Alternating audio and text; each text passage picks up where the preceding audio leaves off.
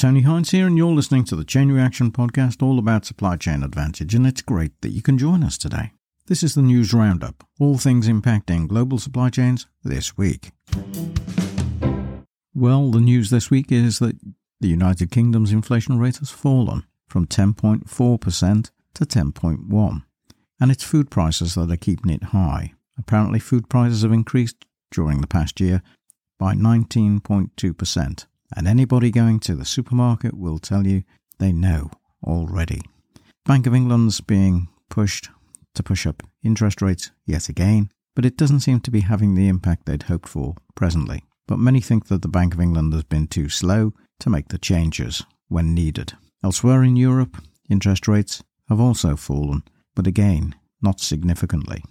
Inflation in the United Kingdom is the highest in Europe. Consumer prices have risen annually 10.1% according to the Office of National Statistics, but that's down from 10.4% in February, but above the 9.8% forecast by economists. Milk, sugar, and olive oil prices were all around 40% higher than a year ago.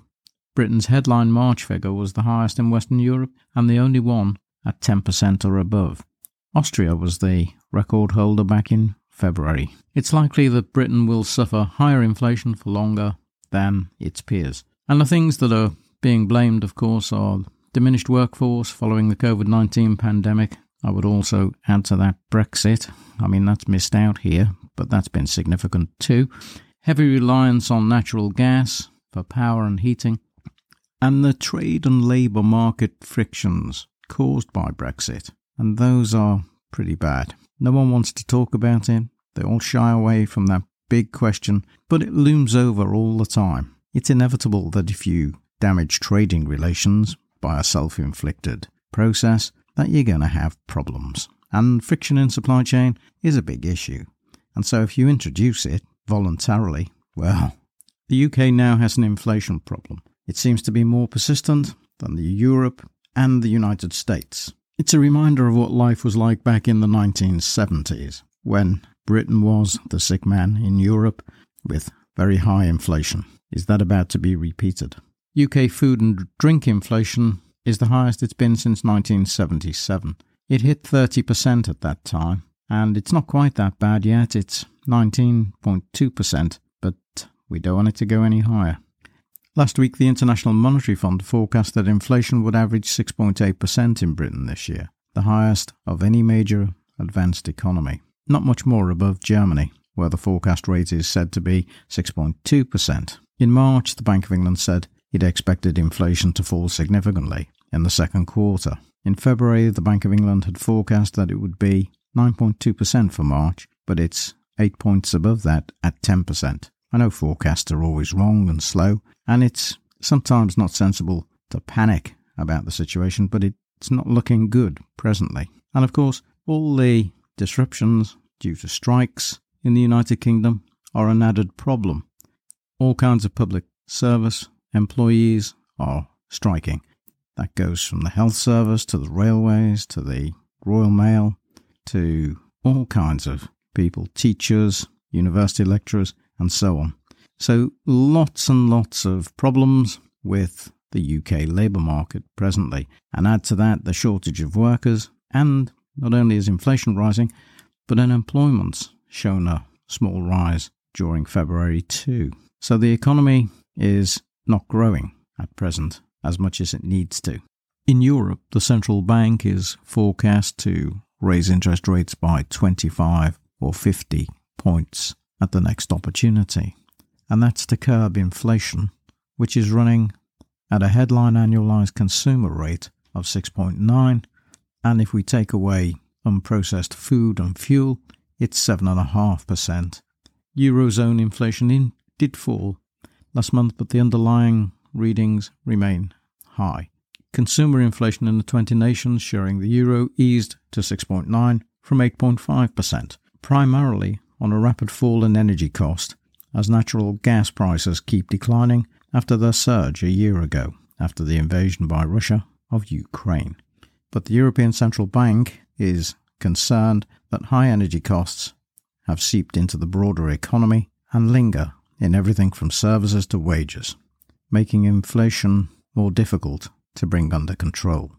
The next meeting when interest rates could be hiked is May the 4th. US annual inflation reduced to 5% last month. This is the slowest rate of price increases since 2021, when they first began to climb. The CPI, which measures the price of a basket of goods and services, showed the rate easing off over the last year. In February, the annual inflation figure stood at 6%, already a steep decline from its high of 9.1% back in June. Core inflation still looks volatile because of energy and food prices. But a sign that things are slowing could be attributed to the reduction in gas prices from a year ago and the fall in oil prices from then too. Housing is still the largest contributor to the price increases over the last few months, and that's risen by 0.4% in the last month, with an 8.2% rise over the past year. Further interest rate hikes are expected from the Federal Reserve. They're still looking at raising the interest rate to make sure that inflation does get squashed.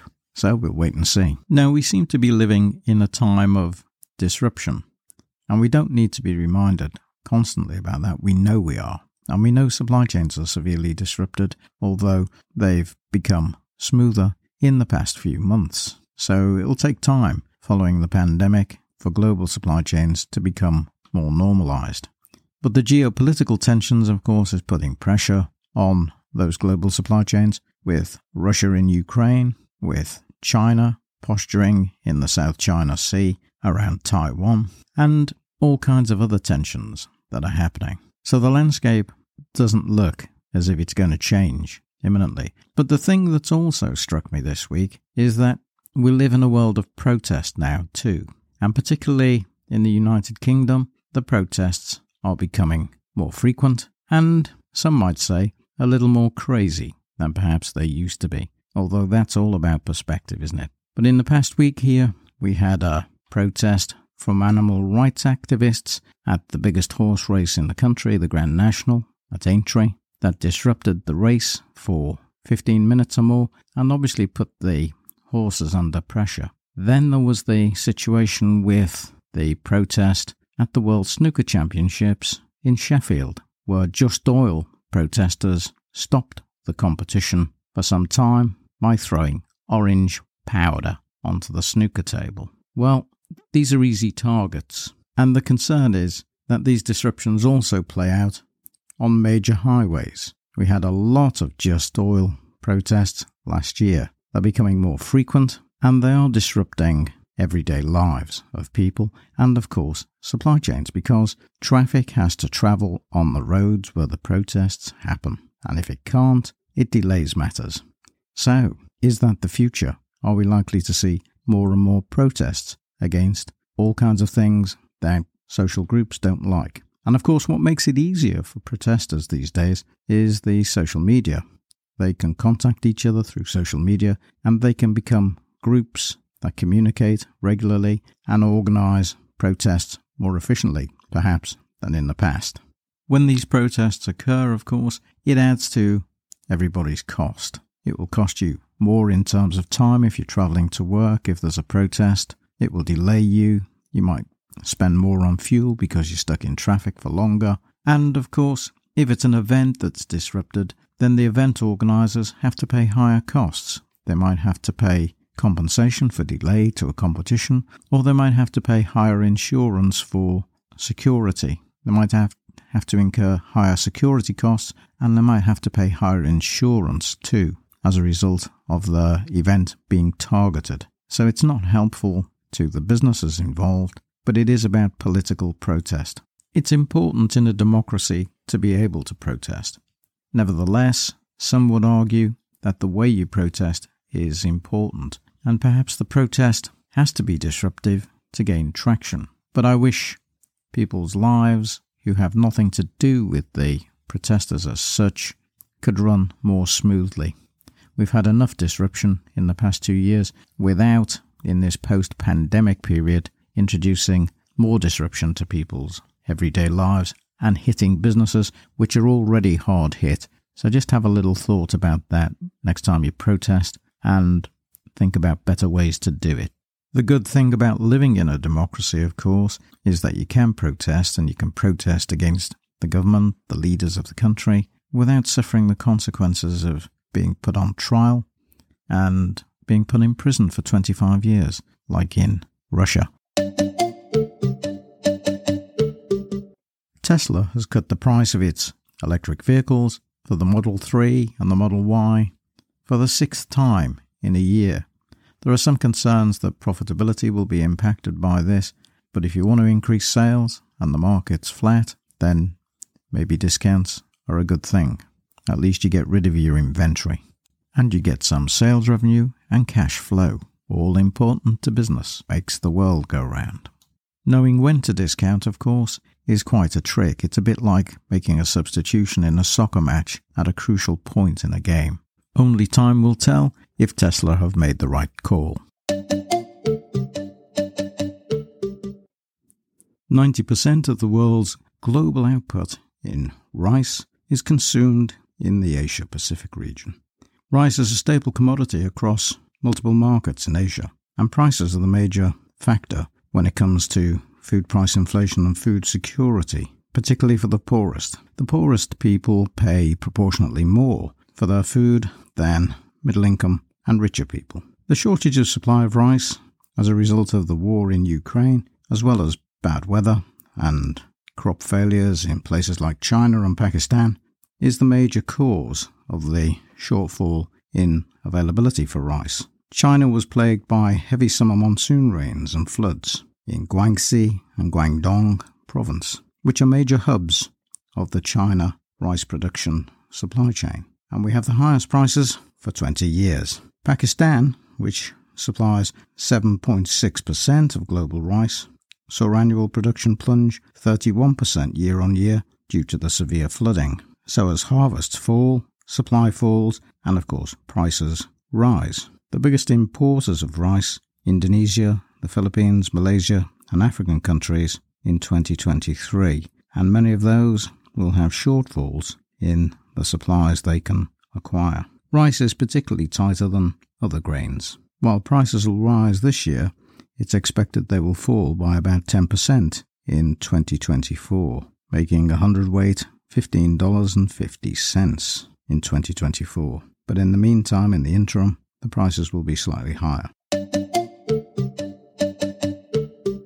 Now, it was interesting to read that since June, federal officials have seized 961 million US dollars worth of goods over suspected ties to forced labor, according to Customs and Border Protection officials in the US. Companies are receiving detention notices and they stand to lose millions of dollars while goods remain in the ports. The detained items include, by dollar value, electronic items, apparel, footwear, textiles, and agricultural products. And it's all about forced labour. Forced labour laws prevent merchandise from being made with forced labour. But this is ignored by some producers and suppliers, and they still try to produce goods using forced labour. The enforcement falls under the Uyghur Forced Labour Prevention Act, the UFLPA, which was signed into law by President Joe Biden late in 2021. The law prohibits imports of goods produced or sourced in the Xinjiang region of China from entering the US economy. China has come under intense criticism for the treatment of the Uyghur minority, not just a supply chain issue for the country, but a security issue. Some goods get released after checks, but many remain. Electronics is worth 841 million that's held up, apparel nearly 30 million US dollars, and industrial manufacturing materials 39 million dollars, and then agricultural products about 12 million US dollars. So the customs authorities are really cracking down on these items and uh, stopping them from entering the market. Now let's just have a final word about inflation and the problem of inflation for supply chains. And I want to just make the point that when the general rate of inflation, the basket of goods, rises by a specific amount, it doesn't necessarily mean that everything in your supply chain is rising by that particular inflation figure. Some items might raise by more, and some items might raise less. And not everybody has the inputs to their production system that are driven by inflation. If you consume food as part of your process or agricultural products, then it probably is driven quite a bit by inflation. And if you've got energy costs for fuel and transportation, then that's likely to drive costs upwards too. But if you have other items that are rising at less than the general rate of inflation, and it's a high proportion of your supply chain, it's unlikely that your particular supply chain will be at the rate of general inflation. So, not everybody needs to raise their prices at this time, and I do get the feeling that some firms and some organisations are jumping on the bandwagon and seeing this as an opportunity to raise their prices. So, customers, beware. Well, that's it for this week's news roundup. I hope you've caught up with all the news that's been going on while you've been busy in those supply chains this week, and I'll see you next time. I'm Tony Hines. I'm signing off. Bye for now.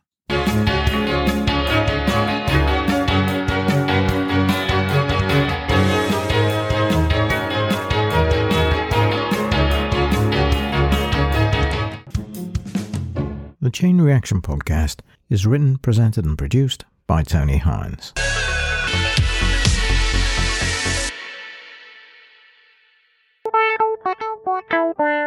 Hi, I'm Tony Hines. I'm here to tell you about the Chain Reaction Podcast, all about supply chain advantage. I've been researching and writing about supply chains for over 25 years. I wrote my first book on supply chain strategies in the early 2000s. Each week we have special episodes on particular topics relating to supply chains, and we have a weekly news roundup every Saturday at 12 noon, all things impacting global supply chains in that week. So come and join us on the Chain Reaction podcast. I look forward to seeing you there. I'm Tony Hines. I'm signing off. Bye for now.